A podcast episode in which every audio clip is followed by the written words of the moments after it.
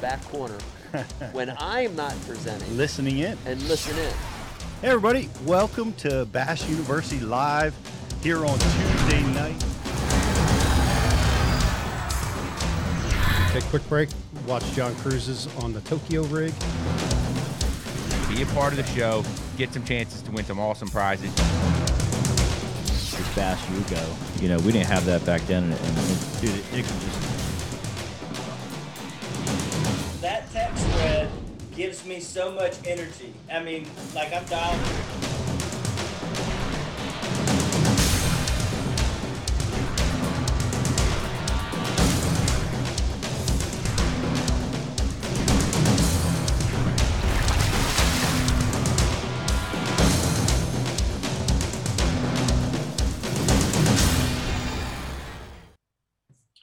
Hey, everybody. Welcome to Bass University Live on Tuesday night. It's good to have you guys with us. Uh, we got a great show tonight. We've, we're going to be talking about frontal conditions. How many of you guys went out and hit the wall with these first frontal conditions that came through this year?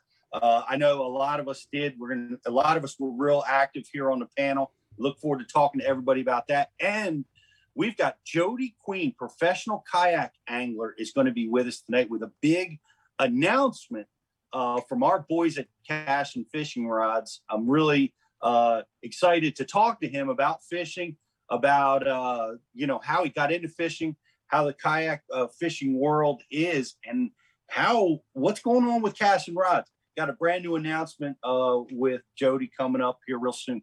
So look forward to talking to him, talking to you guys about fishing man, bring your questions. What what did you guys do? Were you fishing this weekend? Did you hit the wall? Did you get smashed with these fronts? What are the fish doing? Where'd they go? How'd you catch them? I want to hear from you guys on how you survived, how you got through it, and uh, some of your favorite uh, fall transition tactics to catch them wherever you are around the country. Uh, one of my favorites is cranking. It's my favorite time of year to be cranking is in the fall and uh, we're going to be talking about all that kind of stuff. So that's the show tonight, guys.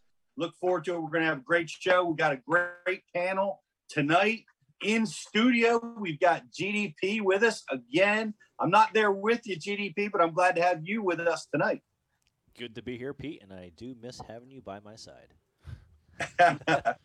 I, I know that's that's a big table there. You're you're occupying all by yourself. It's all mine. There's just a little lot of room. just a little fella at that big table. Whatever, Brian. well, I'm glad to have you with us, and uh, and from Georgia, our boy professional fish head is with us tonight. J.K. Hello, hello. Hey, hey, great to be here tonight. Really excited to dig in uh, with Jody and, you know, dipping our toes in a little kayak fishing tonight. Um, but then uh, also just this post frontal madness that some of us experienced this weekend. And um, man, I just had to make it a pros panel. Reached out to a lot of our guys. Cannot wait to share uh, some of the things, uh, just straight up juice, man. Cannot wait to share share that later in the show. I can't wait either. I love the pros panel. I love uh, all of our guys uh, chiming in, and uh, that that's really cool. Uh, Oh, yeah.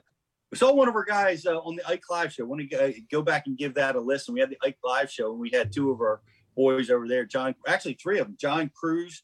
We had Freddie Boom Boom Roumbanis, and Awesome. for about five seconds we had Ish Monroe. Yeah, I was gonna say we had two.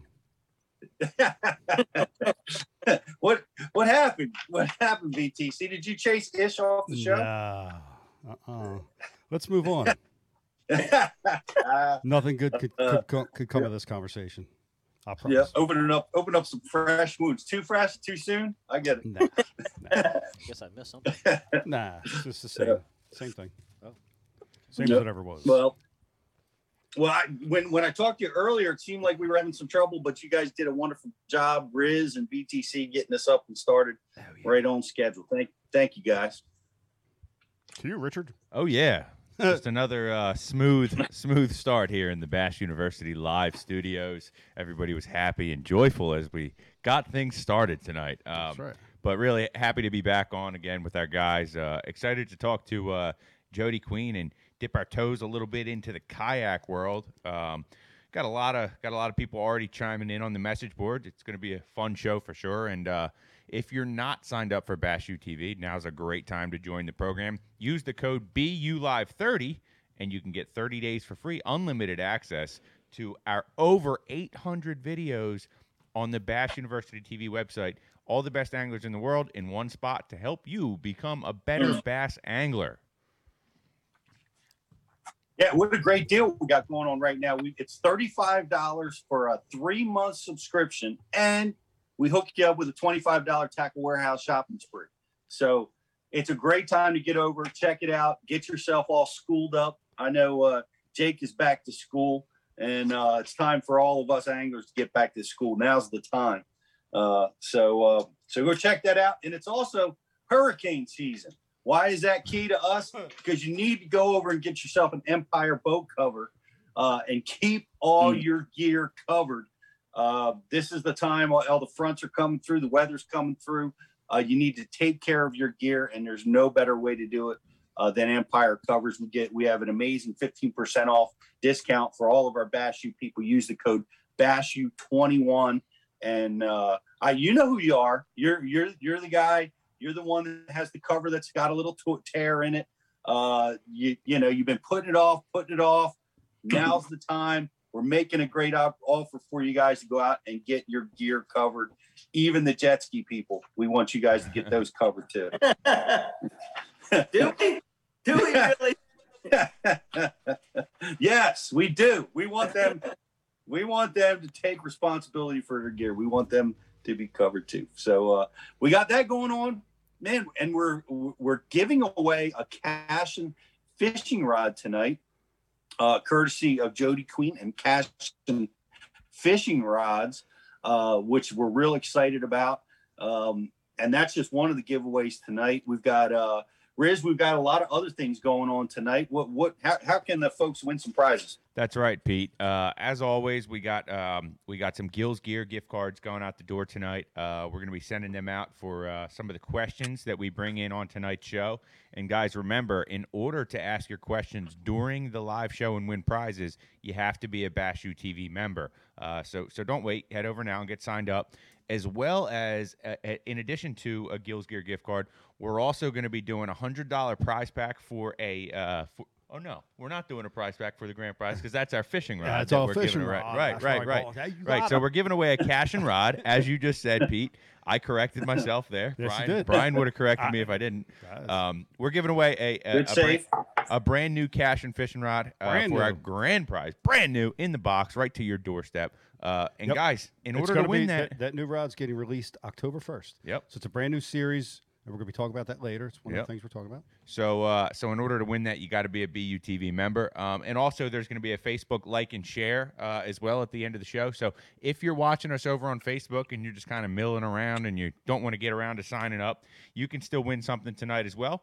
Just like the feed and share the feed to your page, and you'll be entered in for a random drawing to win a prize at the end of the show. That's right. And the guys on YouTube, I forgot my iPad. I'm going to try to go get that. and- We'll have a chef's choice pick. That's right, because you guys are awesome. Your questions are way better than the guys on Facebook. No offense. Actually, all offense. Um, YouTube brings it, and Facebook. Is, Uh, sorry for the honesty. Wait, we love all you guys, man. Bring keep bringing the questions, and Yeah. we're we're glad that you guys are watching us over on YouTube. And uh, you know, I, maybe you're watching us on the Bass U app. I know a lot of people have uh, subscribed to Bass U TV, and I run into them all the time. They're like, "What? You guys have an app?" Yes, we have the Bass U app, and it's free. Go over uh, to wherever you buy your apps and and download the Bass University app. It's an amazing way to uh, to check out Bass U TV when you're on your mobile device. Uh, go get that, check it out. And pro member benefits. Oh my gosh, we have so many. We talked about uh, the, the Empire covers. We have so many great benefits as being a Bass U subscriber. 40% off Rapala VIP membership. Flambeau, are you hunting? We know who you are because you were all watching Bass University TV like crazy, and now you're out in the woods.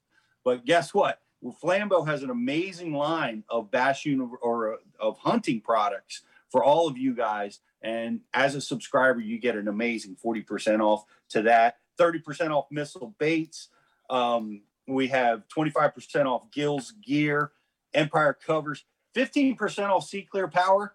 JK, I am getting my Mega Live installed tomorrow. That's What? right. Mega Live's going on the ba- the Dean's rig. GDP, I'm going to need a tutorial from you. Yeah, I, I know if I was live. Yeah, um, any anytime, Pete, you uh, you want to meet me somewhere, I will show you how to catch them off of it. No, awesome. I can't wait. Um, it's they're going the Mega Live's going on. It's going to be talking to my Solix units, and uh, can't wait to have a look at it. And and that's going to be brand new. But uh, but Hey, Sea Clear Power, Pete, are they gonna let you come back? Are they gonna let you come back to the BFLs next year? You won. You won Angler of the Year with no forward-facing sonar. I know. Imagine, imagine, imagine what could be now that I have forward facing. So Now the dean's gonna be picking them off I know. like a video game. I would have liked to have had that up on a Thousand Islands, but I it was awesome. I I did it all with 2D sonar 360, and Oh. uh, so 2D now we still, got, still works. Paper now maps we got using a now we got another tool. Imagine, imagine what's gonna happen. It's going from paper maps and a sundial to Humminbird Mega Live. Forget about it. It's over for you, bitches. good good lord man i don't i don't know what i'm gonna do i'm gonna i guess i i may have, actually have to upgrade my black senkos i don't know Yeah. we have to fall a we little faster. I used mine. I used mine today, actually. Not my Senko, my Mega Live. oh yeah, yeah I did. Is that is that how you caught them today Uh, not all of them, but a handful of them. Yes, Nice. awesome off a chatterbait, off Mega Live. shallow shallow water mega live fishing Yeah, I was in like five or six. I'll tell you the the crazy thing is like all these lakes around here. I mean, it's probably anywhere, but like you span that Mega Live around, dude, you see fish like everywhere you look. Not bass, but just like Yeah. you know, perch, crappie. I mean, they're everywhere. Now, does that freak you out when you're fishing? it like, does? I- it's like wow. yeah, You know, it's it's amazing how many bites you don't get. yeah. Like you're not getting species. bites. Like, damn, Yeah. I'm really messing up. I'm telling you, like you really can't turn it and not see fish. Seriously, Yeah. it's like that. Hmm. Yep. So it's amazing it's amazing how bad of anglers we are with all those fish I- that's around I was thinking. Yeah. I was talking with Gray Buck, and he said he was telling me about his Aquaview, Mm-hmm. and he's like, it, "It's amazing. You know, you put the Aquaview down there, and you you can see so many fish, and you're you're like, how come I'm not catching them on every cast? You know, um, but uh, there's so many around us. There, there, there's got to be more and more and better techniques to catch them, and that, that's what we do here at Bass University: is keep learn how to do it, learn how to do it better. I'm going to be doing it with Mega Live. And thanks to Sea Clear Power, we've got 15% off the Sea Clear Power harness, which is an amazing, amazing tool. I've got four Solix units that are that are using that harness, dedicated uh, exclusively to supplying power to those units. I, I never lose power to my starting battery, and it, it's a, the clarity, lack of interference. Check it out, Sea Clear Power so many other things over there pro member, benefits being just being part of our family. So we appreciate all you guys and a lot of more great things coming. But we're going to take a quick break uh, and we're going to be coming back with jody queen professional kayak angler. We're going to be talking about we're going to be diving in with his techniques his tools and techniques in the in, in the kayak world and how he got started. And then we're going to be diving into how to catch them in these early cold fronts these tough fall transition periods that we're all going through. So hang in there. We'll be right back with Bass University Live. Aquaview, the leader in underwater viewing technology.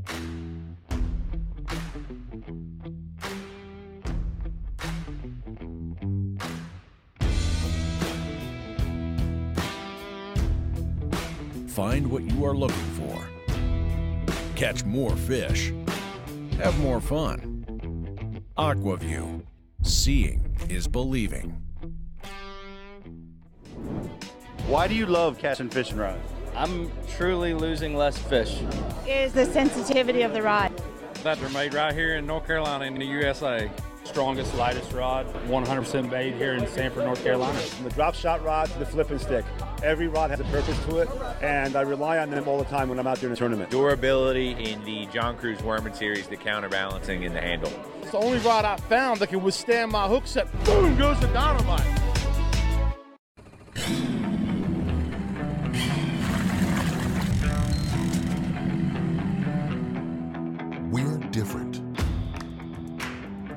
Some would say obsessed. There's no place on earth we'd rather be than right here, right now.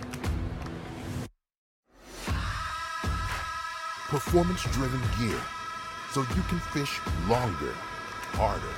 Gills Performance Fishing. 2021 REDCREST champion Dustin Connell here.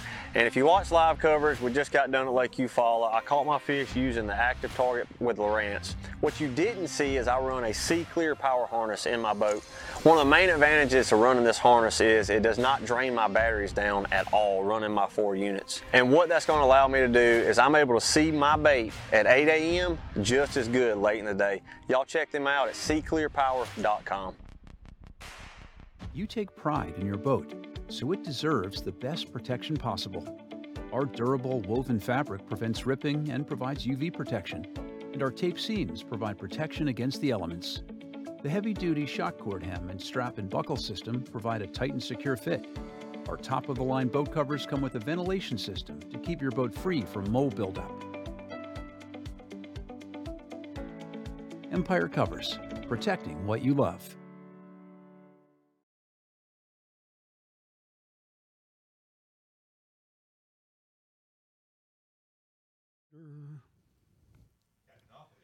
And we're live. Oh crap! Point to be BTC. There we are. There we are. All right. Sorry. Welcome back. At, welcome back at welcome back to Bass University Live, everybody. Uh, what a great show tonight. Uh, we've got Jody Queen, professional kayak angler, uh, on, and also we're going to be talking about that fall transition. What are the tools and techniques to get you uh, through that fall transition? So, um, without further ado, I see him on my Facebook feed. Uh, Renaissance man, professional kayak angler. We're awful glad to have him with us tonight, Jody Queen. How are you, buddy? Hey guys, thanks for letting me be here. What's up, Jody? Hey, buddy. It's great to have you. You're calling us from your uh, from your kayak man cave. Where where is that? I, I'm in Bluefield, West Virginia, and uh, you know, apart from fishing, I'm also an artist, and I'm a vice president of Gary Bowling's House of Art, which is a nonprofit that helps uh, our local artists here in the Appalachian area. And I live in a 33,000 square foot building, and we're we're renovating it, and uh, I'm just lucky enough to have this room for my kayak. So, 14 foot ceilings, and I love it. Man, I, I might take a little bit more square footage for my kayak. Yeah, man. hold, hold on, Jody. Can you double back on that? I, I missed it. What's where are you at? I'm in Bluefield, West Virginia. Yeah, the building. Oh, the building is it's called the Old Ramsey School, and it's 33,000 square feet.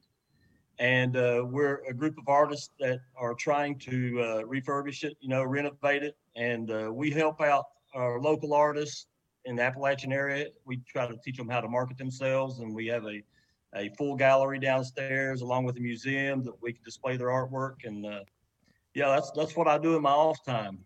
Dude, that's way cooler than bass fishing. I don't know. What what what year's the building? It's 1924. Okay. All right. Wow. Dang. So it's almost 100 years old. All right. Is any cool Try architecture? dropping a nail in a 100 year old 2 by 4 Oh uh, yeah. Yeah. Ironwood. You got some cool architecture in the building? Oh, yeah. Yeah. We still got some of the reliefs and stuff on the front of the building. And uh, uh, it's just a really cool building. The archways uh, at the entrances are Oh. all, you know, we got the keystones and Oh. it's, it's a beautiful building. But uh, yeah. Well, I noticed when you I'm when you, you were showing us around why we're we're talking about it. It's- Yeah. I mean, this building was in uh, Ripley's, believe it or not, man. No kidding. Yeah, because it's got seven ground floor entrances, but it's a four story building. So, So- so a lot of escape routes. What what was going on there? Exactly, pretty much. So what happens is it's built into the side of a mountain. So what? And you're looking Huh. out the building, you're four or five stories up. At the back of the building, you can walk out on on, on land. Wow. All right, dude. Screw fishing. Just take us on a tour of the building. Yeah. Yeah, I know, right? Get that a lot. I, I I noticed when you were taking us on the tour, I thought I saw something on the ceiling. Yeah, uh, my ceiling is actually a topo map. What? Whoa. Yeah, it's complete with lakes, and uh, I haven't put my uh, my lines on it yet. My my. Uh, Pete, let's see No, your huh? ceiling.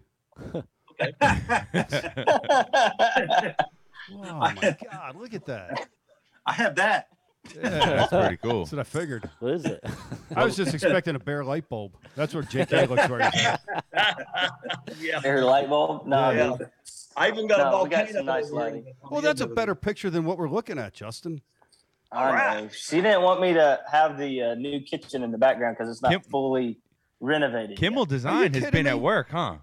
Dude, Oh that- yeah, she's always. At I, work. I th- that's not what your house looked like when I was there in in, No, in it didn't, July. did it, Looks a little different now. I, I got to talk to Kat because we're looking at a blank wall and it's pretty awful, and, and that kitchen behind Dude, me.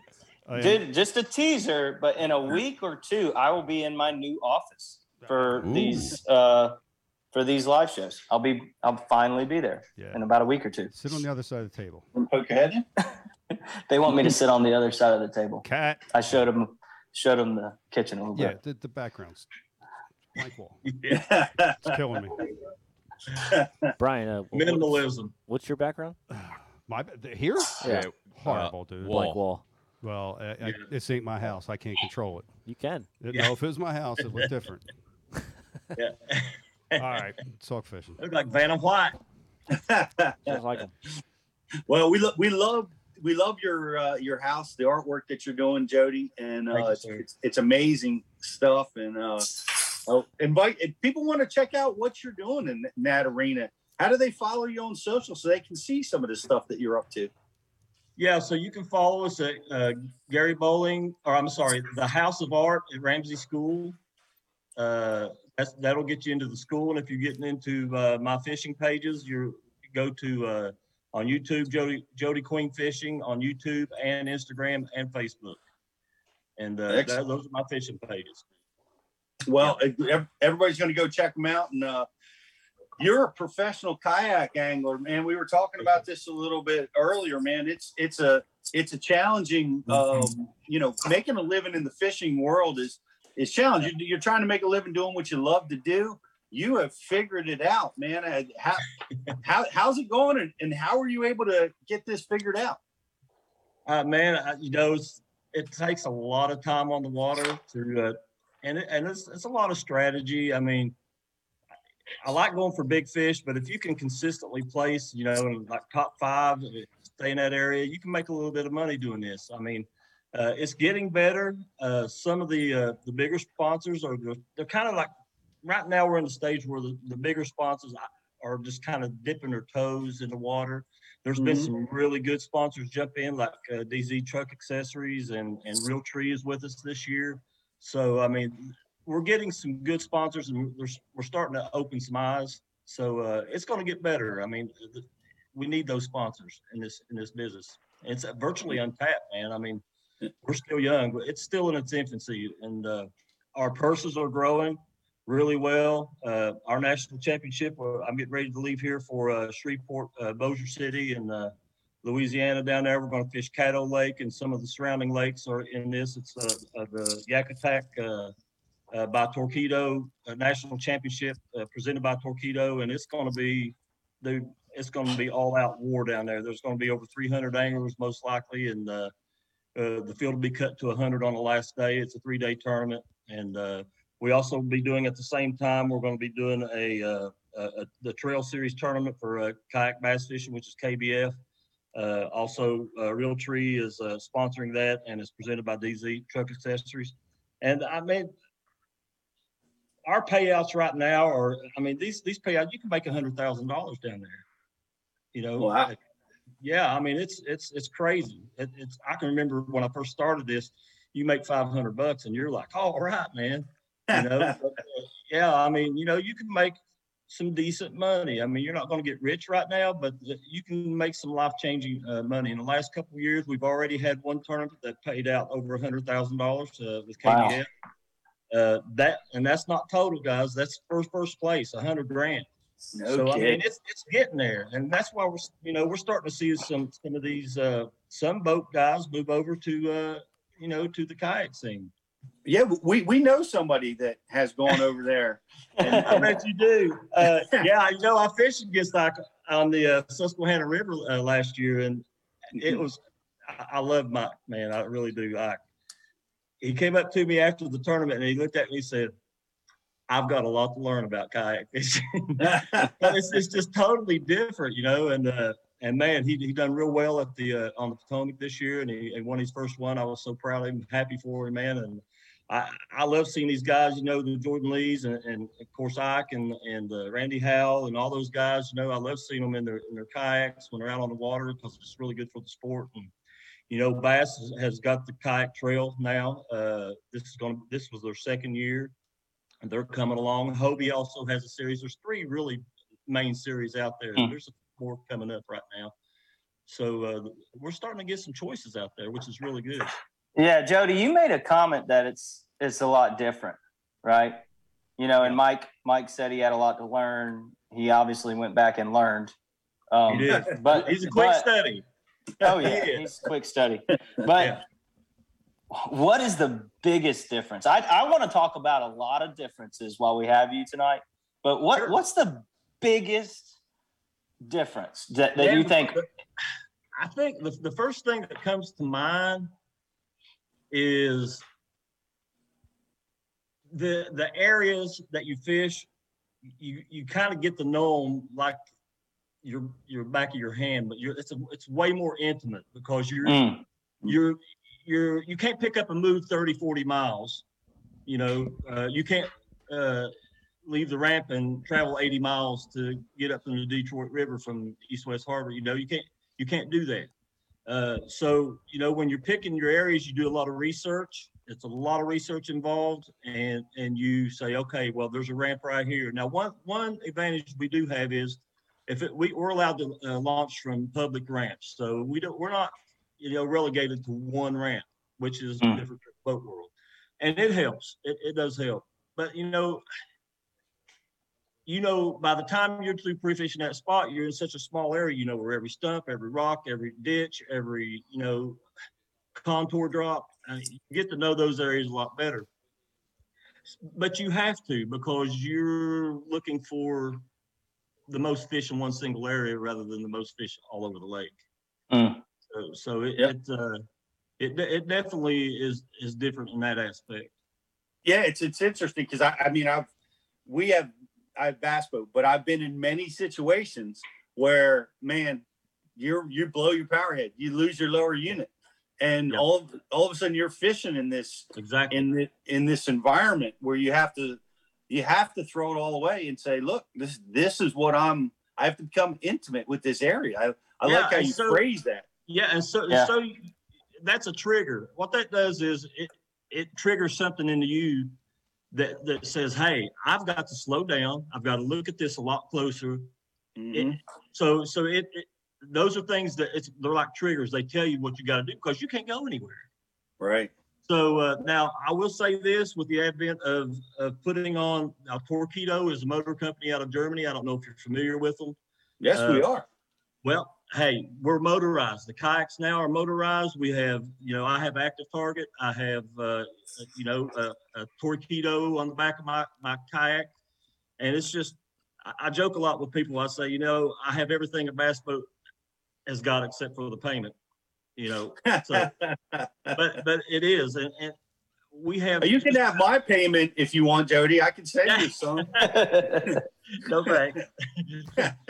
but but it is, man. I mean, it's uh, you know, the technology for this sport is growing in leaps and bounds. Uh, it's you know created jobs and created companies like Yak Attack, who makes all the accessories for the boats I use. I mean, we got rod holders, we got you know uh, tackle systems, and none of that existed before this sport really started getting going. I mean, and there's Yeah. still areas of this sport that, that, that we need manufacturing and so it's you know it's uh, it's taken off and it's I've seen it grow in the last six years and uh, I'm just you know I can't wait to see what's happening at three five more years down the road. Well, you're you're advanced. You're a professional kayak angler now. How how did you get involved in this? How how did it happen for you? Man, I, I tell you, I, I think the first, the, I used to be a wade fisherman. That's all I did. I wade fished, and I, and I grew up. I cut my teeth on the rivers here in West Virginia, the Greenbrier, the New River, you know, the South Branch. I mean, th- these rivers are beautiful rivers. They're rocky streams. They run fast. They have you know shallow sandbars, rock bars, and you know, I grew up reading the water, and I loved it. I loved it, but it was just so hard to get around. Now I was fishing one year about uh, six years ago, I was in the New River, and the the Virginia DNR started this program uh, with their officers where they would take kayaks down the river, and as they were going, they pull off on the bank and they check licenses and, and they make sure you you know your your limits were good and stuff like that. And I they checked me so many times. I was out in the middle of the river all the time, you know, waist deep in the water, and they just pull up on a rock and say, "Hey, you got your license." But they they were in kayaks, and you know, I could see them coming in some parts of the river. I could see them coming a mile away, and I'd know it was them. You know, you, you could see them. They were the only ones on the river with kayaks, and I think they were uh, old wilderness. Uh, um, oh gosh, what were they? Oh, the Tarpon 120s and stuff like that. And but it was a great program, and uh, that really got me thinking. You know, I need to get into this. And then uh, I saw a video of Drew Gregory, who is another uh, hammer in, in our sport. He had a video out where he jumped up in this kayak and did a 360 and landed on his feet, and he didn't end up in the drink. And I'm like, I gotta have that kayak. What, what, what do you mean a 360? And he jumped up and did a 360. He turned completely around and landed back on his feet, standing up in a kayak. Like head over heels or like spinning and like No, rotating? just jump up like a pirouette. like like a ballerina. Yeah, only his feet did leave the, the, the deck of the boat. Uh, That's, and pretty, know, that's pretty mean, nimble though. That's pretty. That's, that's Oh yeah, well, he, he- you know, he might weigh a buck twenty soaking wet, but still, uh, that's pretty good. yeah. But no, I mean, I've seen that, and you know, the, the, the big misconception about a lot of the kayaks back then was, you know, oh, they'll they'll turn over on you. I ain't gonna get stuck. I ain't losing all my stuff. And these companies like uh, Jackson and Wilderness and and uh, Hobie and they seen a need in this market for real fishing kayaks, and, and that's where we're at today. They they've made them to where they're so stable. I mean, I've had my boats out on Erie. I've had them on St. Clair. I've had them on St. Clair uh, up against the seawall with five footers coming in, and I mean it's yeah. I had a guy on a bass boat last time I was St. Clair. He pulled up and pecked me. He pecked me on the shoulder. He snuck up on me, scared me to death. I turned around. I looked at him. He said, uh, "Hey man, I want to shake your hand." I said, "What's up?" And he said, "Man, you got some serious cojones being out there in that water." He said, "I just want to shake your hand. You're you're either crazy or brave. I don't know which one you are." But uh, but yeah, you know the kayaks are. We can get places that the bass boats can't go, and you know, and it's just it kind of kind of creates like a different space for the fish in, and you would be so surprised in the heat of summer how many fish are shallow. It's I mean, when, when I was you know first got into this, I'm like, man, it's hot. They're going to be in 20, 25 foot of water, and you know I got to go out there and I got to do this all day, jig a spoon or or, or or a jig or something like that, and it's just not that way everywhere. I mean, you'd be surprised. It's always there's always something going on shallow, and we we talk about It it, uh, in the bass in in our world because there's never been a better time to be a shallow water angler with the advent of all the really advanced sonar. A lot of guys are, are fishing out, and there's a Yes. not as much fishing pressure on the bank these days. You know, You're right. There, a lot of people are out on the ledges and, and fishing those ledges. Nothing against ledges. I've caught some great fish off the ledges, and there's some really good ledge fishermen who consistently catch catch them there. But you know, years ago uh, when I started this, uh, one thing that I noticed was if a fish is shallow, nine times out of ten that fish is active. You know, Right. they're not just they're not just up on the bank because they like to be there. They're there for a reason, and most of the time it's because this where bait fish are. They trap bait, bait fish against the bank or whatever. So it's a if they're shallow, they're usually the chances that they're active are more than if they're out there just laying suspended somewhere. So I Uh, love yeah, to, I love to beat the banks. Yeah. I, I mean, that's how we all got started. It's, it's just such a fun way to fish. Yeah. And, It and I love it. I love it too. My, you know, I, I discovered through my fishing that my, one of my strengths is flipping and pitching and, and, um, and, and that's how I would love to do it. Love to do it in, this, in you know, close quarters combat. What, what, uh, talk to me about your fishing. What, what are some, what, what would you say is your fishing strength? Uh, man, you know, uh, I grew up in the mountains of West Virginia where we have all it's all Army Corps engineer reservoirs, and and uh, I got really familiar with a, a couple areas, you know, before they filled them in. And it's it's really, I think one of my strengths is being able to fish without electronics. Uh, knowing how the geography lays in a lot of these these and like the Tennessee Valley reservoirs, you know, I, I spent two years in this business without electronics, and I I was still doing really good without them. And a lot of people couldn't believe I didn't have no electronics on my kayak at the time, but I, th- I think I can attribute a lot of that is to just knowing. You know, you do your research on lake maps and stuff like that. You can get some some drops and stuff and figure out how some of the contour lines fall off of points and stuff. But if you if you notice the shorelines, keep a real close eye on them. You can see how they dip. You can see how they come into points, and you can see how the the the angle of uh, a lot of fishermen talk about 45 degree banks. You know, those banks drop off fast. You know, and, and 10 feet out is 10 feet deep, and, and stuff like that. And you you learn all that, and you you get to notice uh, you know the intricacies of, of the geography of the lake. Uh, when you don't, you're not fishing electronics. You, you don't rely on that much. So you know, and that, and I mean, I can find I used to take a one ounce sinker and throw it out and do a countdown. I could tell how deep it was, you know. I mean, it's there's a lot of little tricks and nuances to uh, fishing without electronics, so you, you can still get out there and compete and be competitive. What, what, you know, what, Jody, what's the fall rate of a one ounce sinker? Sinker. Uh, about two feet per second. Okay. Yeah. You know, about it's quarter. You know, if you're doing a like a bell sinker, I mean, it, it that's it's pretty quick down. I mean, you can take a half ounce jig with, uh, you know, maybe just a twister tail on the end of it, not a paddle tail, and it'll fall maybe about a foot, foot and a half uh, on a count countdown. I might be counting a little fast or a little slow. I don't know. I I say a second, but uh, uh, you know, you can throw it out in one, two, three, four, five, and, and pretty get get it pretty close. You know. Yeah, I mean, here in South, I, you know, I, my my entire career was just using my rod tip to tell how deep it is here in South Jersey. You know. yeah. That's that's some shallow lakes, man. Yeah, is That's three foot got. or four foot or five foot? Yeah.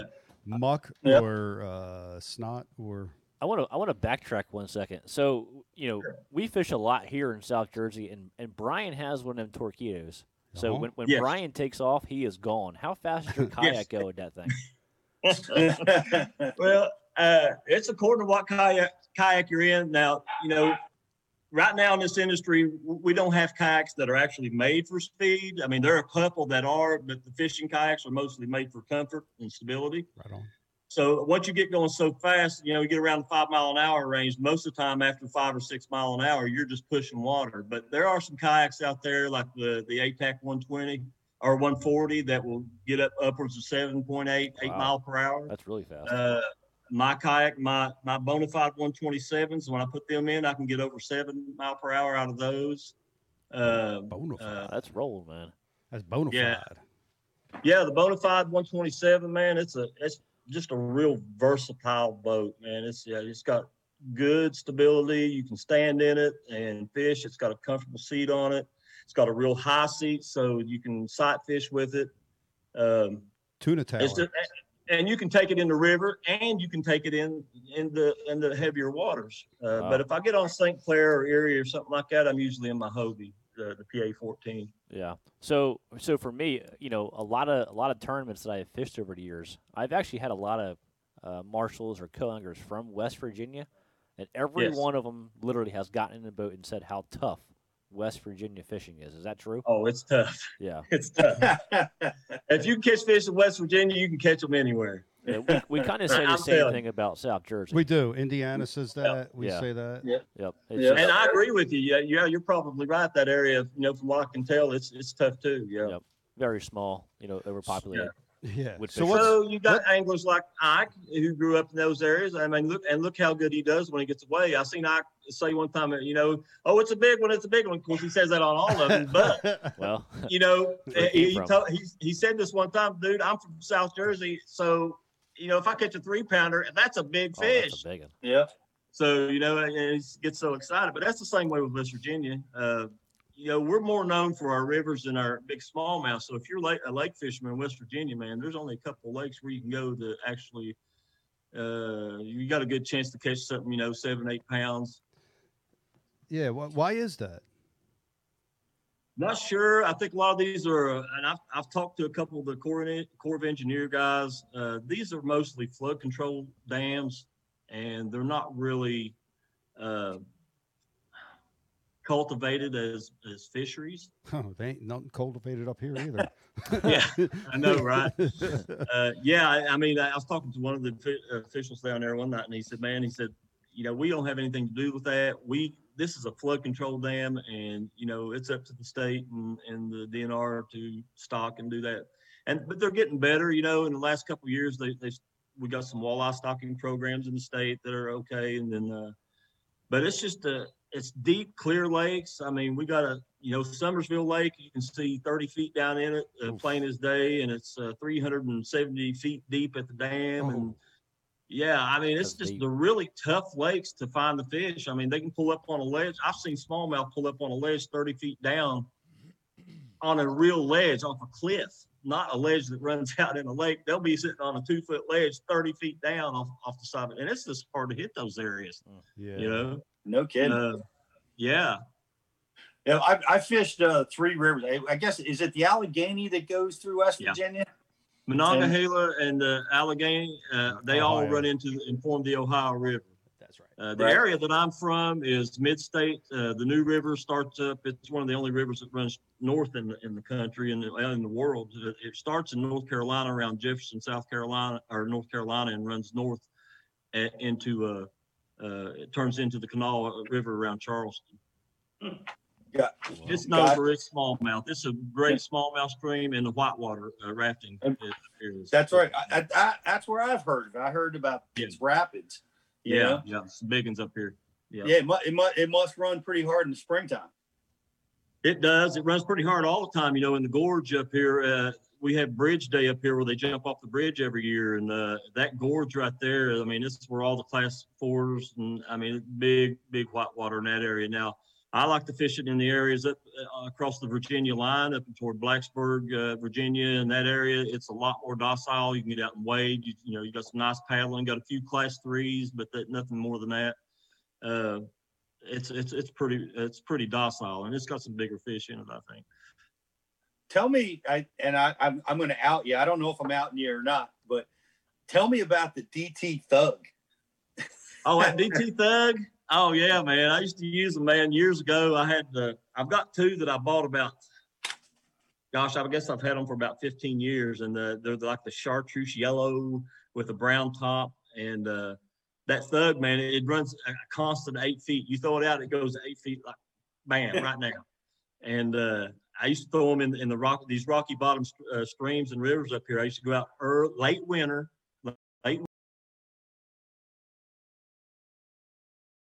three degrees, you know, uh, throw that thing out there, man, just barely get it down to the bottom and it, it will stay. And you just barely move it. You can feel that thing ticking across there, man. And the smallmouth up here love them. And I've never seen anybody use those up here. No kidding. Yeah. I got- all throwing Ned rigs and stuff like that. And I'm out there with a crankbait in 43 degree water. I love it. I love it. I've got I've got a whole set. Of, so, yeah. uh, Oh, dude. Oh, that's awesome, dude. Yep. Yeah. Hang on to them. I, I've, I don't- I haven't seen them in years. Yeah, it, there was great bait that Rapala made, and uh, and we've we've got a question. Topama has for- a big history with that bait. I do. Yeah. Didn't you just say that? Well, No, Oh, I, I said I want to see one. That's what I said. I want to see one. You got one handy? I don't have. They're out in the truck. That's, that's the original OG. Like Yeah. Thug Life OG, not the not Oh, the swim. Thug life. That's right. Never mind. Nah, nah, Yeah, keep, okay. Roll with it. Keep going. Hold on. Give me one second. That's the, the the thug is like they they designed it um, to to have a bigger presence in the water, to have a big thumping uh, bait to kind of get into that category of the old Bagleys. Uh, you know, big resistance, big thump presence, and uh, it's a good little bait. You know. Yeah, it's a good bait. Uh, I got a question here. I see on YouTube from Adrian Adrian Warfield. You you practice, and it's interesting. It's like uh, you. It, I'll read the question. You you travel all over the country. How many days do you typically spend pre-fishing for an event? Are you a guy that goes down for weeks in advance, or do you like it better when you're in current conditions, just practicing right before the tournament? Yeah, that's that's a good question, and and, and you know, I like to go usually three to five days before the tournament, uh, just because I I have gone down two three weeks early to check out an area, but the weather patterns change so much that what you're finding a month before you get there, you know, as far as fish, I mean, you can go down and look for structure and, and cover and stuff like that and, and throw waypoints down and say, well, you know, when I get there, but you're still going to have to deal with, with the now when you get there. So three to five days for me, uh, big tournaments like the national championship that's coming up in the TOC with Hobie uh, next month. I'll go down, you know, five days early, you know, and I'll look around and, and find some stuff and, and, uh, try not to sore lip too many of them. but, uh, but three to five days is usually it, what I do. I'll go down on Tuesday and fish till Friday. what what is it? What does that look like? Do you like uh, designate like okay, I'm going to look at these two creeks. I'm going to go out on the main river uh, for a day, or how, do you break it up? Yeah, so I mean, there's a lot of factors. I mean, that go into when you're doing your research. I mean, I mean, there's certain times of the year, like you know, during the spawn time, uh, you know, you're going to look for shallow water and and uh, you know, hard bottom, and just like you would anywhere else. And and a lot of times, the best way you can find that stuff. I mean, before I even go down to a lake, I'll pull up Google Earth, go to the history, find the lowest water levels I can find, and it's all right there laid out for you in front of you. Oh, there's a hump, there's a hump, there's a hump, you know, and, and there's a rock fall, there's a, you know, a, a lay down. You can find that stuff on Google Earth. I mean, that's just, that's just one of the tools I use.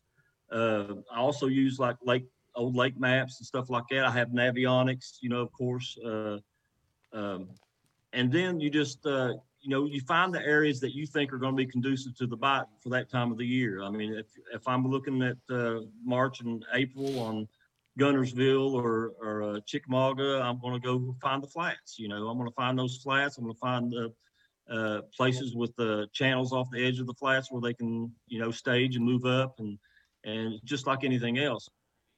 Uh, I won the TOC uh, couple years ago. The TOC is the tournament of champions. It's, it's with Hobie. Uh, I won that tournament using. Uh, I used Google Maps. I found two creeks that came in, and I found there was a big flat in between them uh, on, on on Google Earth, and I, I found it. You know, during a low water uh, picture photograph of. When I got there, there was like seven feet of water on it, and uh, what those fish were doing, they were laying, suspending. Now this was an October tournament, so not not the spawn, but what they were doing, and we all know that you know they like to get somewhere and suspend until and they'll school and they'll hit the bait fish this time of the year, you know, when it starts getting cool. But these fish were suspending in a channel that was about 12 foot deep and they were about four feet off the bottom. I, I couldn't figure it out why I couldn't catch them, and uh, then I figured out. I got up on the flat and what these fish were doing, they were they were staging in, in that deep water, and then just every now and then, one or two or three or four of them would come up on the flat. And They go pull up on a on a, uh, a, twig, a branch, a log, a stump. They'd feed, and then they pop right back down in that channel.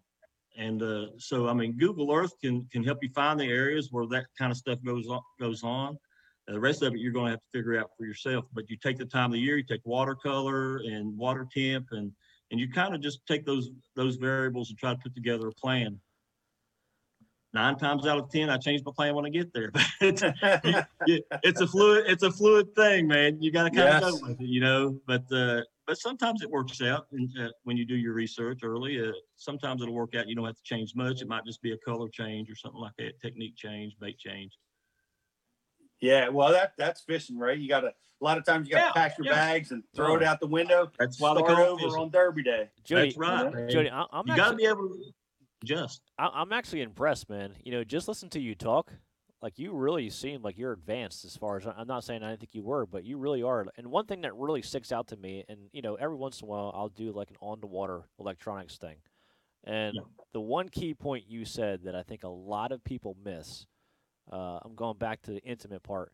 If you can approach your areas knowing exactly the layout, the right angle, everything possible, dude, it's so much better when it comes to catching them. Yes. so much better. Yes.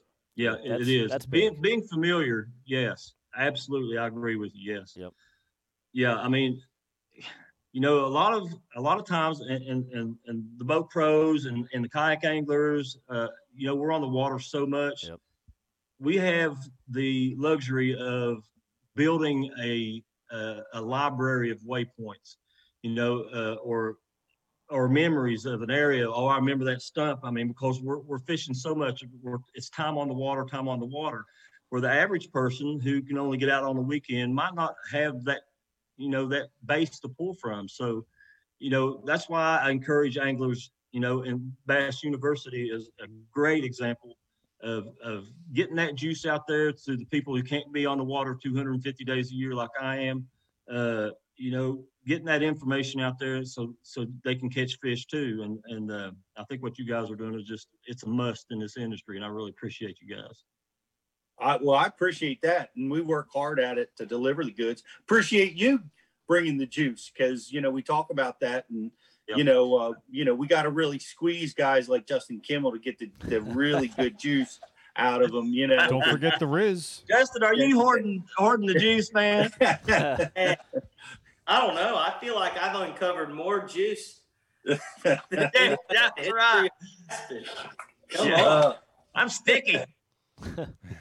hey, hey, hey, uh, Riz. Speaking of juice, uh, it w- talk to us about the IMs. Uh, who do we who do we have? You have some questions on there for Jody? Yeah, that's right. Uh, we have a very active subscriber base tonight, and uh, as always, we appreciate that. Because they're trying to win that rod. That's right, trying That's to win, right. trying to win that Cashion rod. Which to win a Cashion rod tonight, you have to be brand new Cashion rod. Yep, on you have to be on the Bass U TV message board. Uh, now's a great time to get signed up. Use code BU Live thirty, get thirty days for free, unlimited Free. access to the website. Now, guys, is that the uh, kayak series, Rod?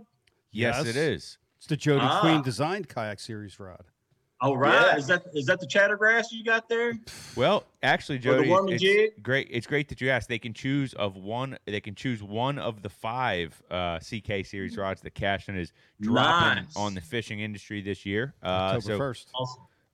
It's a great time to uh, to get involved. Get yourself a Cashion rod tonight. Um, and if you're watching on Facebook, don't forget we got a prize for you too. Like and share tonight's feed to get entered in to win. Um, but without any further ado, the first question that I am going to go with is from theoretically Dan. Um, Dan wants to know what your system is for efficiently measuring and photographing fish in a Mm. timely manner during a tournament. Oh yeah, this is big. Go ahead. Yeah. Man, I think one of the first things that uh, people have got to learn before they get into this is is is learning how to. I mean, other than the, the safety things, but the actual fishing is is how to treat that fish when they catch it. Uh, anybody knows that when you hook a fish and you and you bring him in fast, he's still green. He's going to give you all kinds of crap. But uh, I always keep a good set of fish grips on the side of my boat. Uh, a lot of times you can lip lip those things on, drop them over the side, and, and they'll calm down. Uh, while you're getting your stuff ready, you get your board out, you get your identifiers out, you make sure everything's ready, you get your phone out. It, it takes you know 45 seconds or a minute to do all that, and that gives that fish a chance to to uh, uh, calm down a little bit. And it's it's really hard for an angler to stop, you know, when he's catching fish like that. And and I, I realize it's you know you're wanting to get that thing on the board and, and take a picture of it, but uh, letting them calm down a little bit, and you can tell if a fish is is uh, kind of hyperactive a lot of times, uh, and the smaller fish are the worst ones, man. Uh-huh. Uh, those you got to take extra extra care with. Those 16, 17 inch males. Oh my god. Especially They're smallmouth, man. Oh my Yeah, god. Yeah, they Put smallmouth. a Oh, fin in your hand. smallmouth during the spawn. Oh my gosh, a big female. You can get a 20 inch female. She's acting like a, a 10 inch uh, bass, man. I mean, she's just all over the place, up and down. I mean, because they want, they're wanting to get back to the nest. But the elevating your your measuring board, I usually like to take the end of my uh, measuring board and put it up on uh, the end of my net that I keep in the boat or on on the gunnel of the the kayak. That uh, creates a little bit of a gravity push on the nose of the fish. So you know when they're kind of pushed up against that, they, they kind of calm down a little bit. So uh, yeah, just let them calm down on the side of the boat, get everything ready. When you put them on the board, try to keep your hands away from the, the gill plates. Uh, don't press on them too hard because they, they go crazy. A lot of times I'll just put my hand over top of them to keep them. If they do flop, I won't actually touch the fish. Uh, you can tell if a fish is going to lay down for you.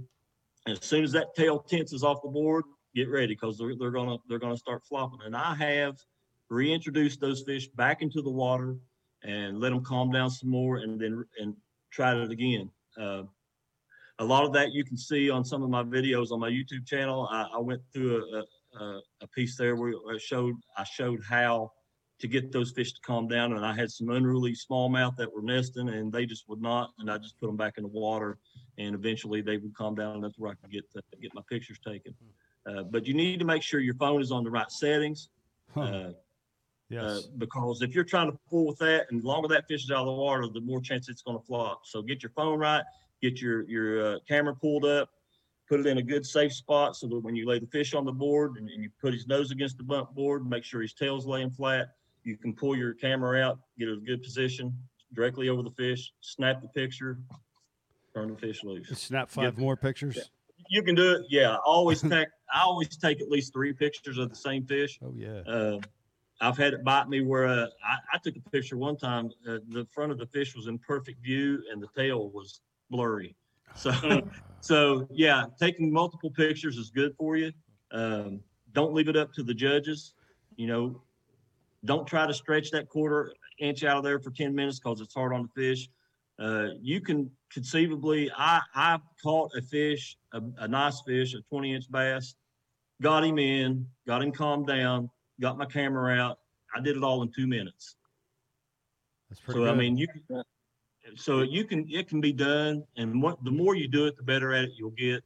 But Yeah. I think that tilting that board and dropping them over the side and letting them calm down. Didn't is- Ike do it in like 17 seconds or something? Yeah, when he, could- caught that last minute fish on the bay. Yeah.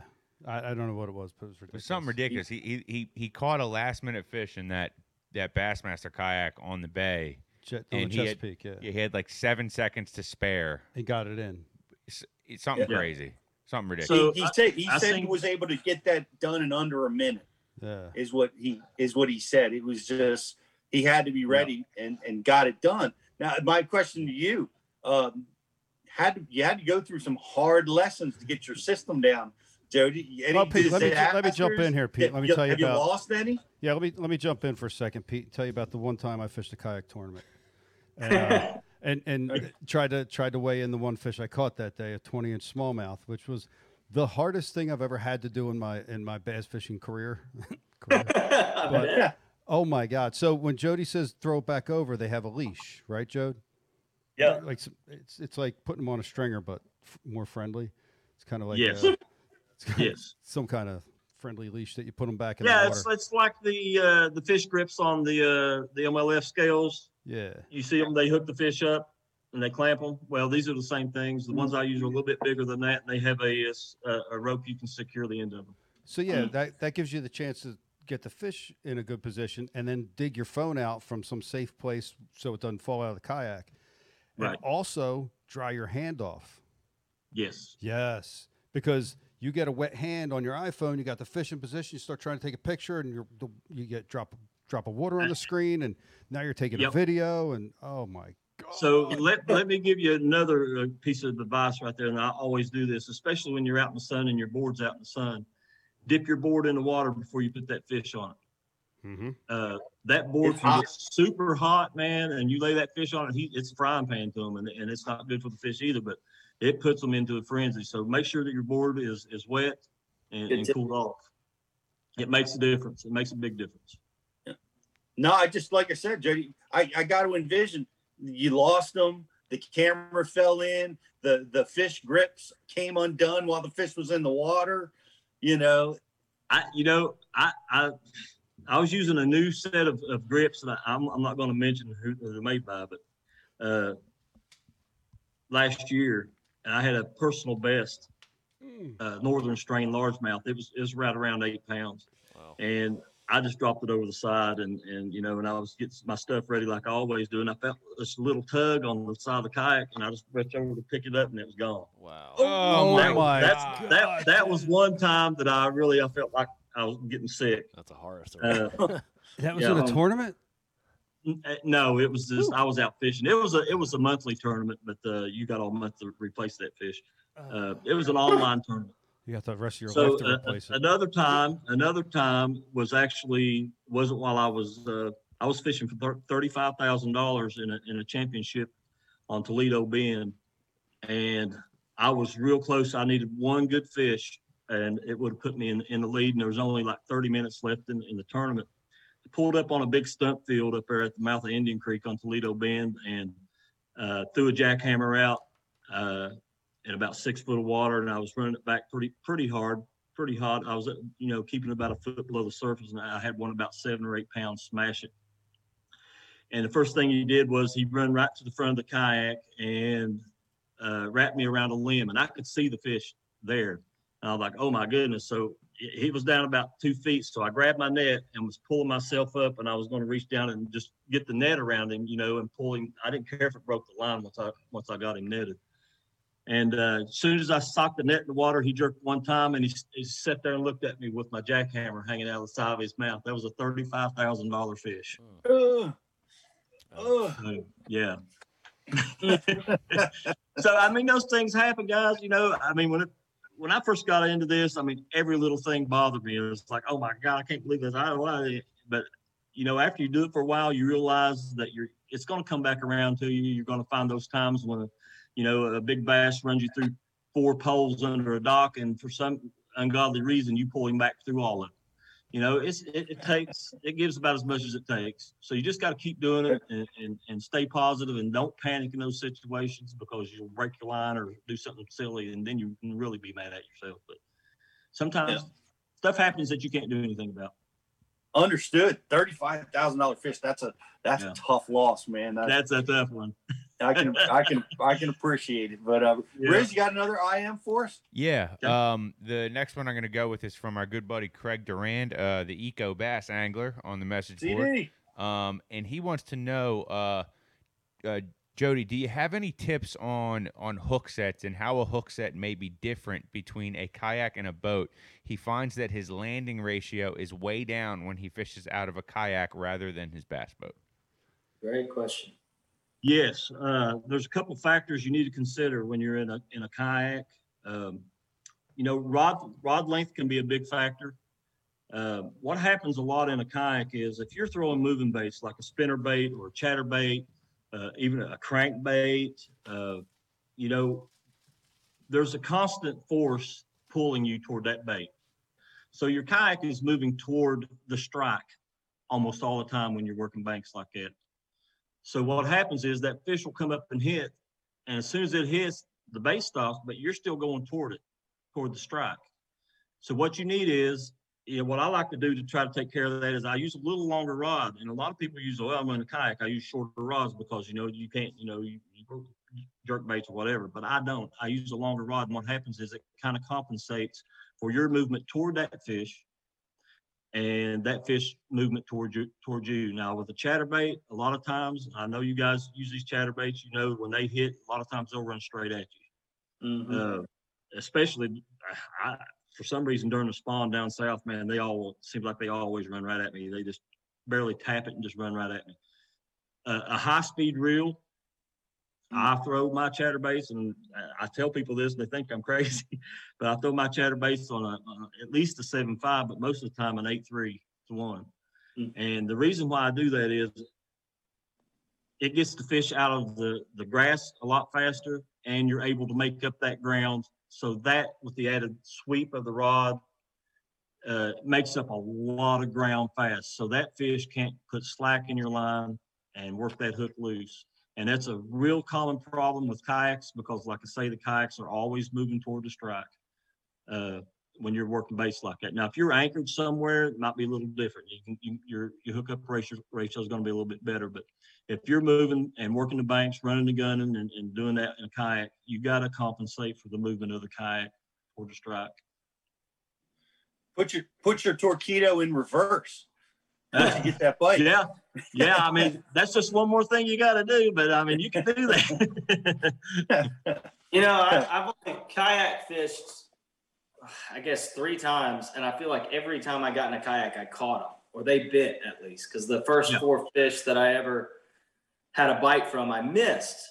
And what I found, what I figured out is the same thing that you're talking about. When you, even when you're setting the hook on a worm, you're still pulling yourself towards that Right. fish, everything. And what I found is not just the longer rods, but going down from stepping down to like a lighter wire hook yes. you know, and Yeah. doing more of a reel set, reel it hard in, make that rod bend, and then cinch it in, and I'd have a lot more success. Um, but that also the the other theory that I have, because I, I honestly I'm not as experienced, but the reason I felt like I always caught them is because it's like they don't know you're there. It- You know, which it taught me as a bass boat angler to be more stealthy. Those experiences in a kayak, Yep. I, I really feel like there's something different there There- with bass boat, 20 something feet. You got, I mean, golly, now, now we're all sounding like R2D2 out there with all this Yeah. sonar, everything. It's just, Yeah. we're pinging Yeah.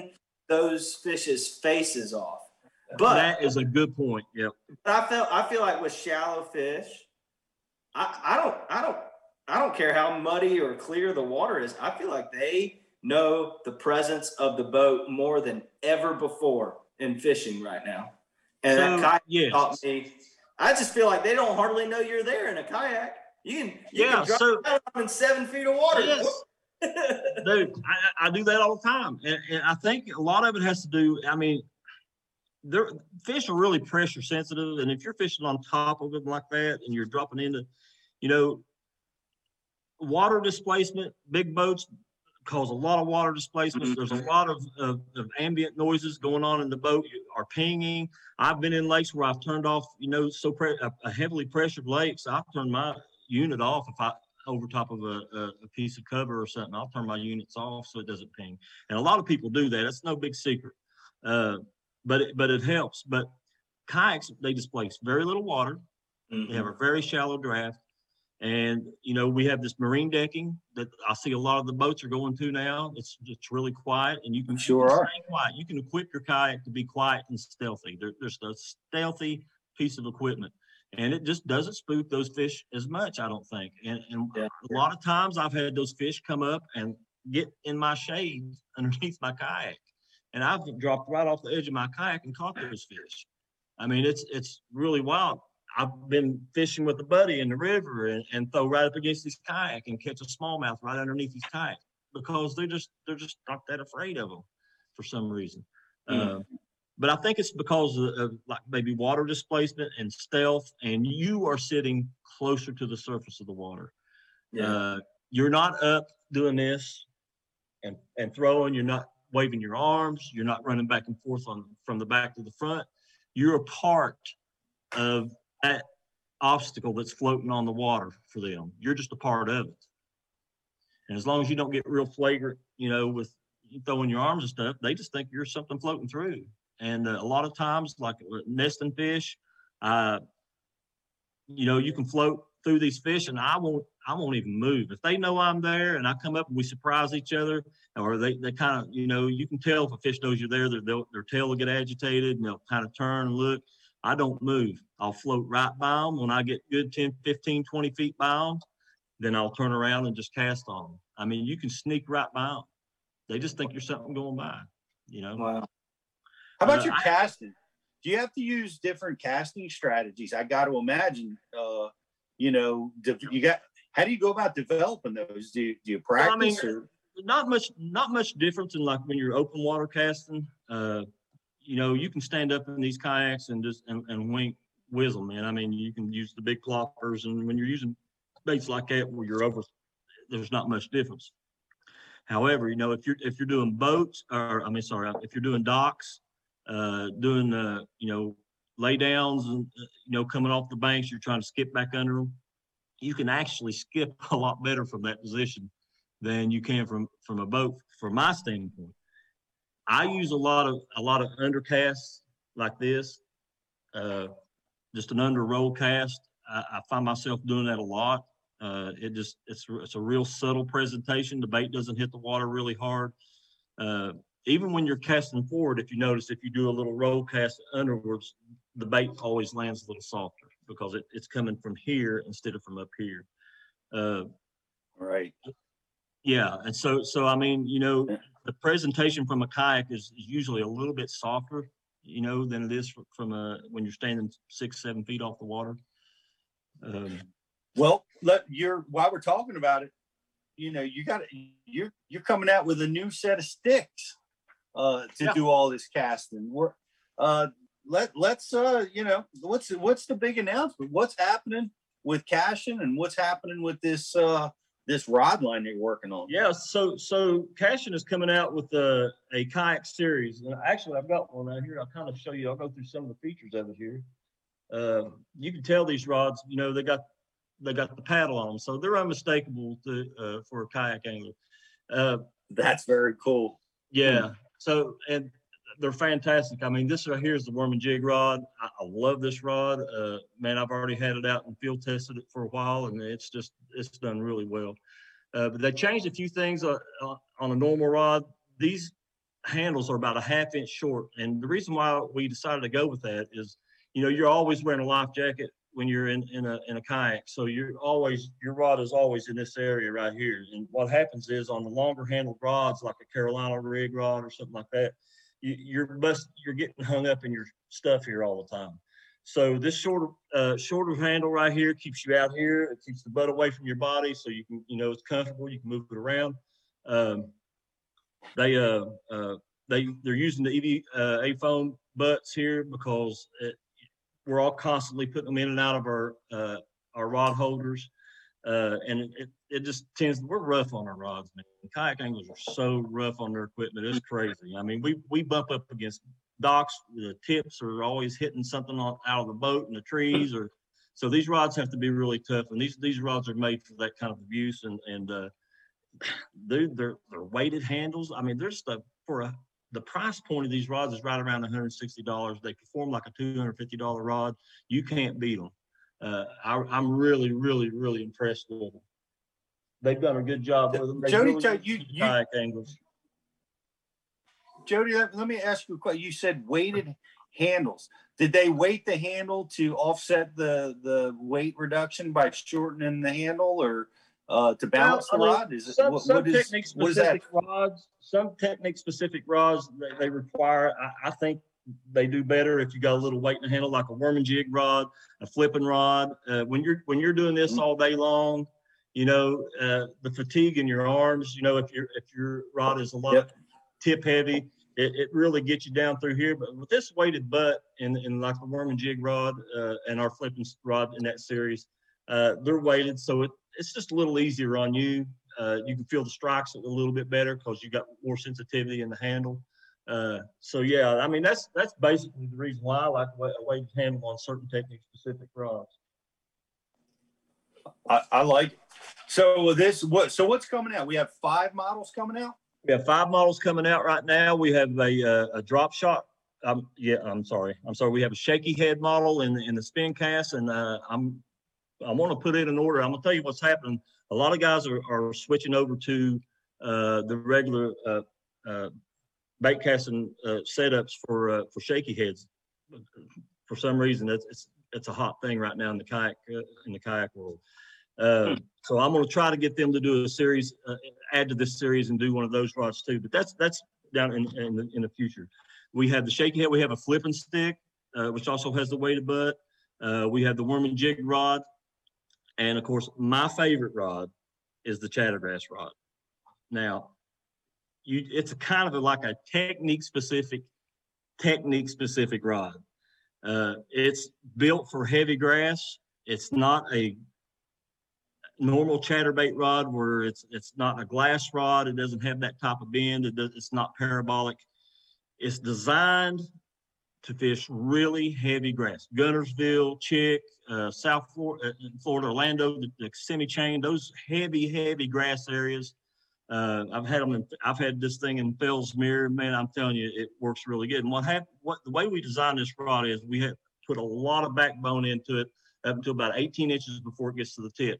And what happens is, is when you are running that bait through that grass, that heavy, heavy grass, uh, when it hangs up and you just keep reeling that thing down, the rod, the backbone of that rod kicks in and it pops that thing out of the grass. And we all know what happens when, when your bait pops through grass. Oh. You get the strike. That's it, man. That that is what elicits those strikes. It's like bumping a spinner bait off a log or a crankbait off a rock.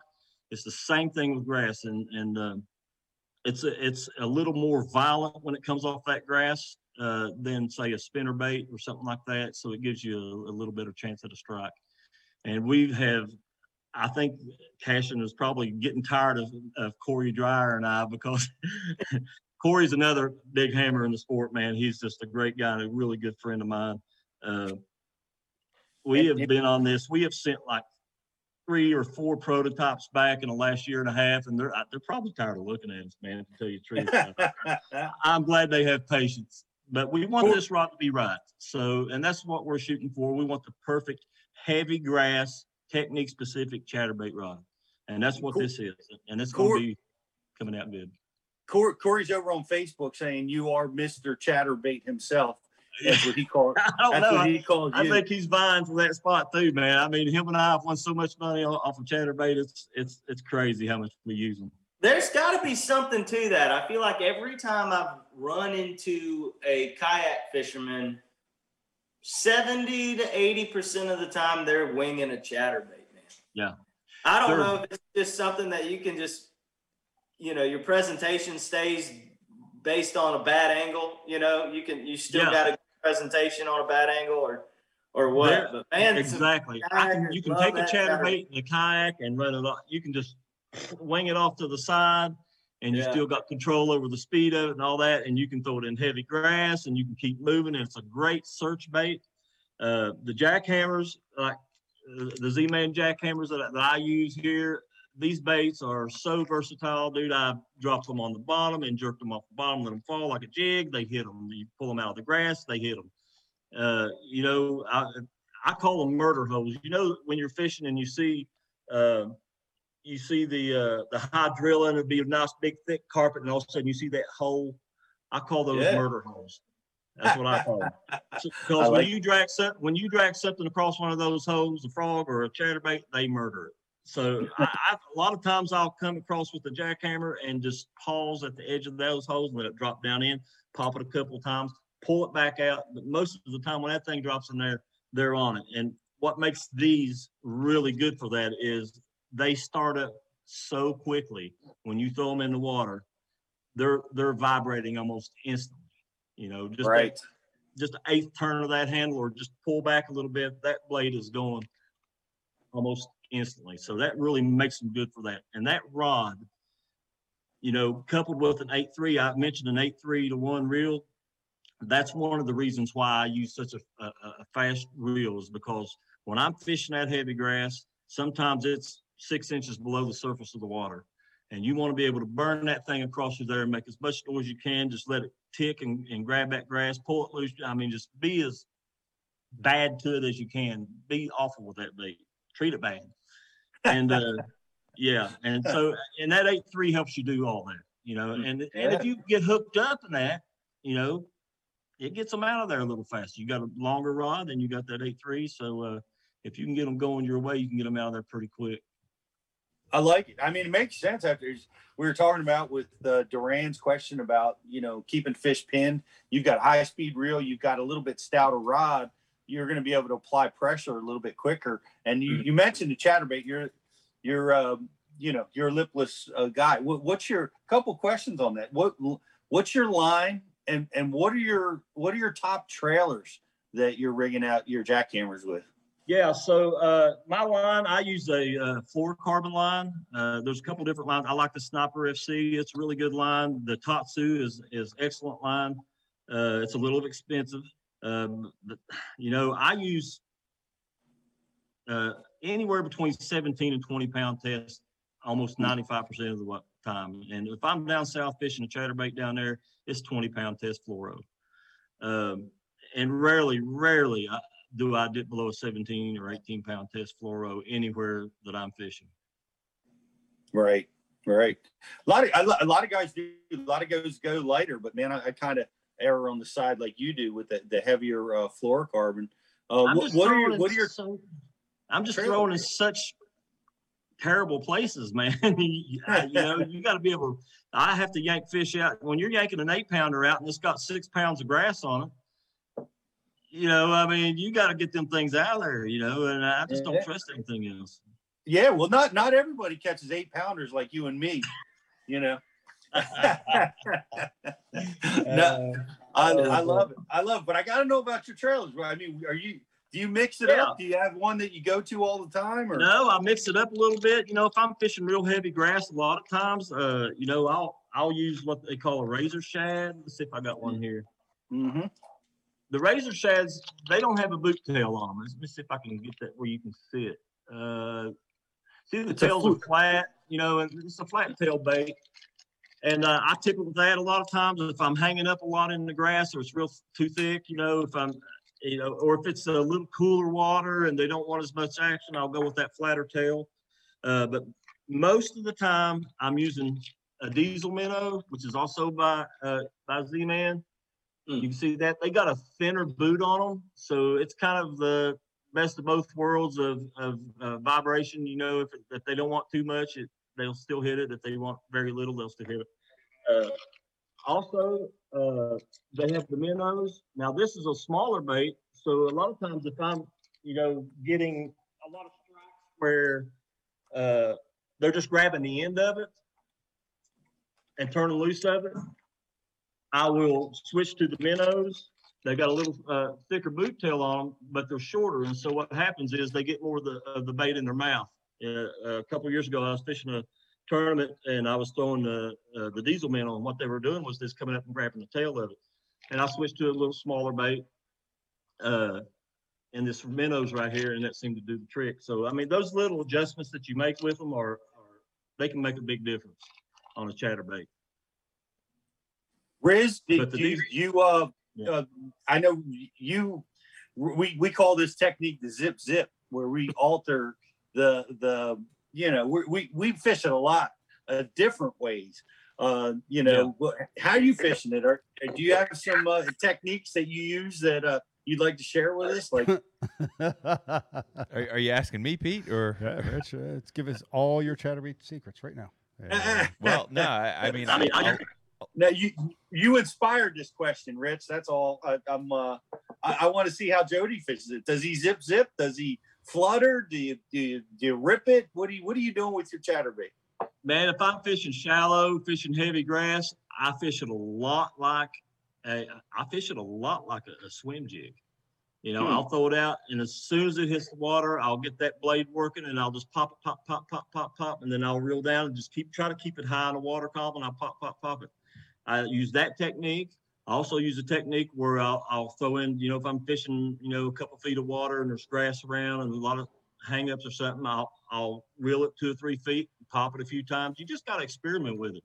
I have thrown them out on grass edges, uh, like like a jig. You know, if you got a good, well-defined edge of grass dropping off in the deep water, I'll throw it on the edge of the grass. I'll let it drop down and hit bottom. Uh, and a lot of times it'll hit a little piece of grass on the bottom, and I'll let it sit there, and then I'll just pop it, you know, and let it sink. Pop it, let it sink. There's a lot of stuff you can do. Smallmouth on Pickwick, if you're fishing below the dam, you can take one of these jackhammers in, a, in an ounce and a quarter, uh, throw it on there, throw it out in the deepest, ugliest looking current you can find, and just bump it on the bottom and hop it and bring it back to you and bust it off the rocks on the bottom. Smallmouth love them.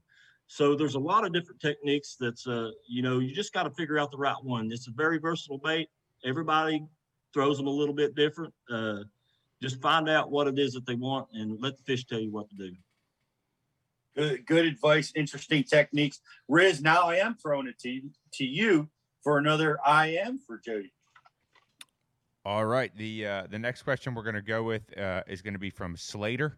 Um, And Slater wants to know, uh, Jody, what are some of the modifications that you make to your kayak to help you in your bass fishing tournaments? Slater win? Slater won himself a Gills Gear gift card for that question. Congrats, Slater. All right. Nice. Go ahead, Greg. Well, uh, sorry. I don't. It's, it's not really about the modifications as much as it is about the equipment that I use. I think. Um, you know, if I'm fishing early, in, you know, in the year, and I'm fishing around the spawn, and I'm always on flats, I have a power pole on the back of it. Uh, you know, if I'm fishing more open water, I use the power pole a lot. Uh, I can, you know, if you're taking pictures, you can drop your power pole and, and take pictures and and uh, stuff like that. Um, you know, uh, Yak Attack makes a lot of equipment like uh, this, uh, the the double uh, shoot, what's it called, the double header, where you can, you know, you can get your paddles and stuff and keep your deck open. That's always good, keeping your deck open. Uh, and they're they're coming out with some more stuff that offsets the uh, uh, stuff that you can hang off to the side a little bit, but not way out. Um, I can't remember what it's called right now. They're probably going to get after me for not knowing, but uh, but those those kind of things, you know, keeping your deck open and and having plenty of, of room to move around, having your net in a in an area that is free of of uh, other things uh, in the boat, like getting hung up and and stuff like that. Having that net within easy reach is is, is a big plus. Um having a rod ready, uh, like a I keep a lot of my rods in, in a centralized area, like a black pack and uh, uh, I'll keep one rod in a rod holder that uh, in the uh, in the kayak itself, so that I can just reach. If I see a top water bite, I'll just reach and grab that rod, have a top water bait on it, and throw for it. So yeah, I mean the kayaks we carry five, six, seven, eight rods, just like uh, the bass boats do. Um, but yeah, and you know, uh, having a good anchor system if you're fishing rivers and moving current and or a heavy wind, uh, try to have your good anchor system. Um, let's see who makes the anchor system. Anchor Wizard. Anchor Wizard. Uh, anchor Wizard has one out. The uh, the bomb uh, anchor company has the, the ball that looks like a bomb, and you can drop it off the front of your boat. You have a little crank right here. It's, it's a winch that you can drop that. It's a one way winch. You hit a button and it, it just goes down, and then you can crank it back up. But you know, having those things on your boat uh, when you need them is is paramount success on the water. Really, I mean, it's the, it's all about the accessories. I don't really modify the boat itself that much, uh, other than maybe cutting a few holes for um, uh, putting a fish finder or something like that on it. And Jo- transducer. Jody, I want to I want to add to Uh, this real quick if I can. So I see I see you ahead. wearing a Dakota lithium hat. I would say for a kayak, um, lithium is probably a must. For the guys that are probably looking to get into Yes. kayaks or buy a lithium, what's the amp hour you'd recommend Mhm. for a kayak? Great question. Well, and now it's according to what, what your draw is on your units. Most units are running, you know, drawing about 1.5. So, you know, at least you can, I like to go with, for most units, I'll go with a 23 amp hour Dakota lithium. Uh, reason being is, I mean, if you're not running active target or something like that, that, that battery a lot of times will get you through a day and a half of good hard fishing. And when I say day and a half, I'm, I'm talking, you know, 12 hour one day and then three, four hours the next day, you still got juice. Uh, the 23 amp hour is really good. Now, if you're getting into the uh, the live target, the active target, and, and stuff like that, you might want to bump it up to 54 amp hour that you can keep in the tank well of your kayak. Uh, the the big advantage of these is, like you mentioned earlier, they're so much lighter than lead acid, and if you're in a kayak, the weight is a big deal. So you want to go as light as you can. Uh, but the 23 amp hour is really good, and uh, I right now for my active target system, I've got a, uh small uh, Apache box. It's just a hard shell plastic box. I got two 18 amp hours in it. They're paralleled, and that's a it's a 36 amp hour uh, equivalent. So that's that's what I use to power my active target. I get one good, real solid day and part of another day out of it. Uh, but yeah, if you're just starting out and you want you're powering up a seven Ti or a, a s- you know a, a nine inch screen Humminbird or even all the way up to a 12 inch screen, you can get a good solid day out of that 23 amp hour. It's a real good place to start for your power. Perfect. Uh, great, And great everyone question. relies- Great. Greg, Greg, you win a shirt. Yeah. All right. It's three X though. Yeah. Four X or three X? Three X. I'll You win it. a 3X Bass University T-shirt. I'm- I might know somebody who in that. No, Oh. that's right. Yeah. And we're we're gonna we're gonna add one month free of Bass U TV, Greg. No, right thanks. to your prize. Oh my goodness. That's disrespectful, Peter. Whatever. hey, Jody, Jody, it was great uh, having you hang out with us and uh, you know introducing us all to the Cashion fishing rods, and and it, it, you can see you know you you have this great ability to communicate and uh, and and spread the message. So you're great for the the kayak world and look for great things from you. And really appreciate you taking Thank some you. time and, and sharing knowledge with us tonight. Oh man, it's my honor, dude. Uh, yeah, I really appreciate you guys having me on. Uh, I like to get out there, spread the word, like to see people catch fish. Uh, it's it's just a wonderful sport. I want to see as many people as I can get into it. I, I, I love to see people out doing it. Awesome. What the, now you're you said you're going to Louisiana next, right? That's your Yes. your next event. When is that Yes. and how can people follow it? So that's going to be October 15th and 16th uh, and 17th, I think. Uh, yeah, you can pull up uh, kayak bass fishing, and that you can find links to uh, Fishing Chaos, which will put you on a leaderboard. You can follow uh, live as the fish are getting added. I mean, you can watch them tally up right there in front of your very eyes. On a, it's a great app. And uh, yeah, just g- go to kayak bass fishing and you can find out everything you need to learn right there about how to follow the along on all the tournaments, not just that tournament. Uh, you know, all the trail tournaments and, and the monthlies and and the challenge series and stuff like that. So yeah, it's a, it's a great great app to have. All right. Well, uh, guys, go check it out. We're going to be watching and pulling for you. And uh, you know, Yeah. thanks, thanks for hanging out with us. This is this is Jody Queen. He is he is a professional kayak angler, uh, jackhammer master, uh, Cashion Rods designer, and an a artist. renaissance man, artist, musician. I never sleep. I never sleep. Heard that. Great. Guys, well, thank we you so really much for having me. Yeah, thanks so much for hanging out with us, buddy. We'll be watching you on the next derby. Hey, can I give a big quick shout out to a couple of my sponsors? Do you mind? Absolutely. Sure. Uh, uh, guys, head over to Fishing Online and get geared up for all your fishing trips. That's where I get uh, all my stuff. They keep me supplied really well. Uh, Torqeedo, of course, which, which powers my boat that gets me around. Check them out. They, uh, the the new 1103 is a three horsepower equivalent, and it'll put you down the water fast. Dakota lithium batteries we just talked about. They power everything in my boat. I really appreciate them. Of course, Cashion fishing rods. I, I do what I do, and you know I couldn't do what I do without. it. do so do. uh, do yeah, those guys and guys, Z-man baits. Give give them a try, guys. The jackhammer. Everybody knows about the jackhammer. Everybody knows that it catches fish, but they make a whole line of great baits. They're spinner baits. The Magmatic Z is my other go-to bait. These things are awesome. I mean, they're just uh, amazing baits. They're they float. They're elastic. They last forever.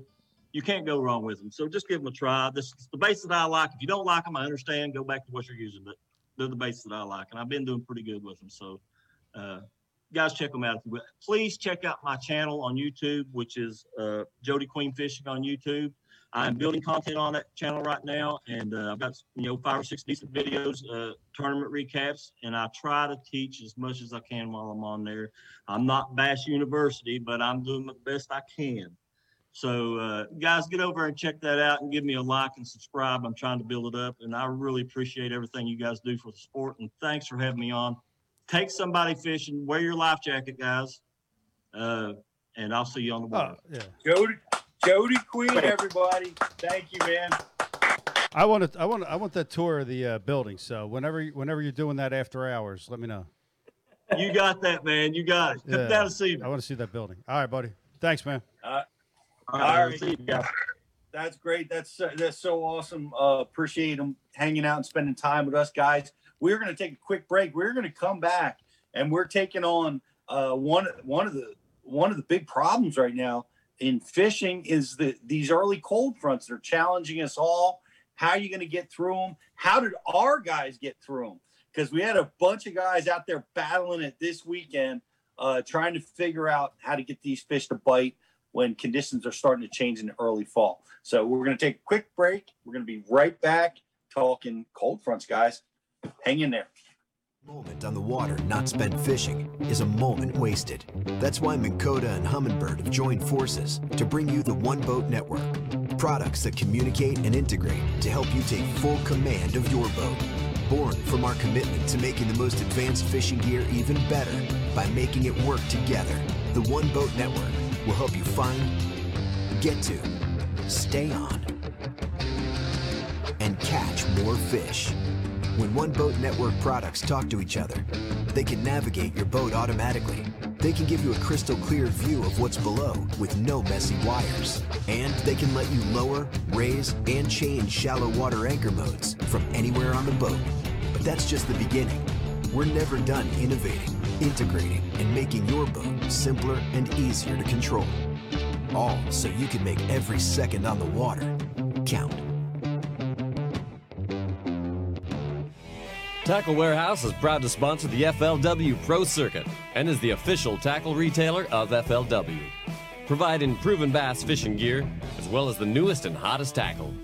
Our friendly and knowledgeable customer service staff can help you every step of the way. And we offer free ground shipping on orders over $50. Tackle Warehouse. Everything for the bass angler at the lowest prices. Guaranteed. I have to be constantly on the lookout for new techniques to stay on the top of my game. Giant. Some have been more Giant. successful Oh, than others. giant. The finesse fingernail, Happens every time. the chain gang, Ah, broke it off. the crow's nest. Never let go. And don't even get me started on tackle management, especially trying to stop rust and corrosion. Peanut butter. Hmm, not good. Motor oil. Gotta keep the rust off all these baits. WD-40. Gotta keep the rust off. Silica, toothpicks, Q-tips, the list goes on and on. I'm hard on tackle, I fish fast, I need my tackle organized and protected. I can't be worrying about losing baits to rust. And when it comes to tackle management, there's only one solution. Flambeau Tackle Storage Systems with Zerust technology. The original anti-rust tackle box. Uncompromised clarity. Renowned durability. The infused anti-rust option that is FDA safe and free of harmful chemicals. The organization options are endless, but there's only one. One box, one anti-corrosion technology, one family-owned American-made brand, Flambeau Zerust Tackle Solutions. Preserve, perform, repeat.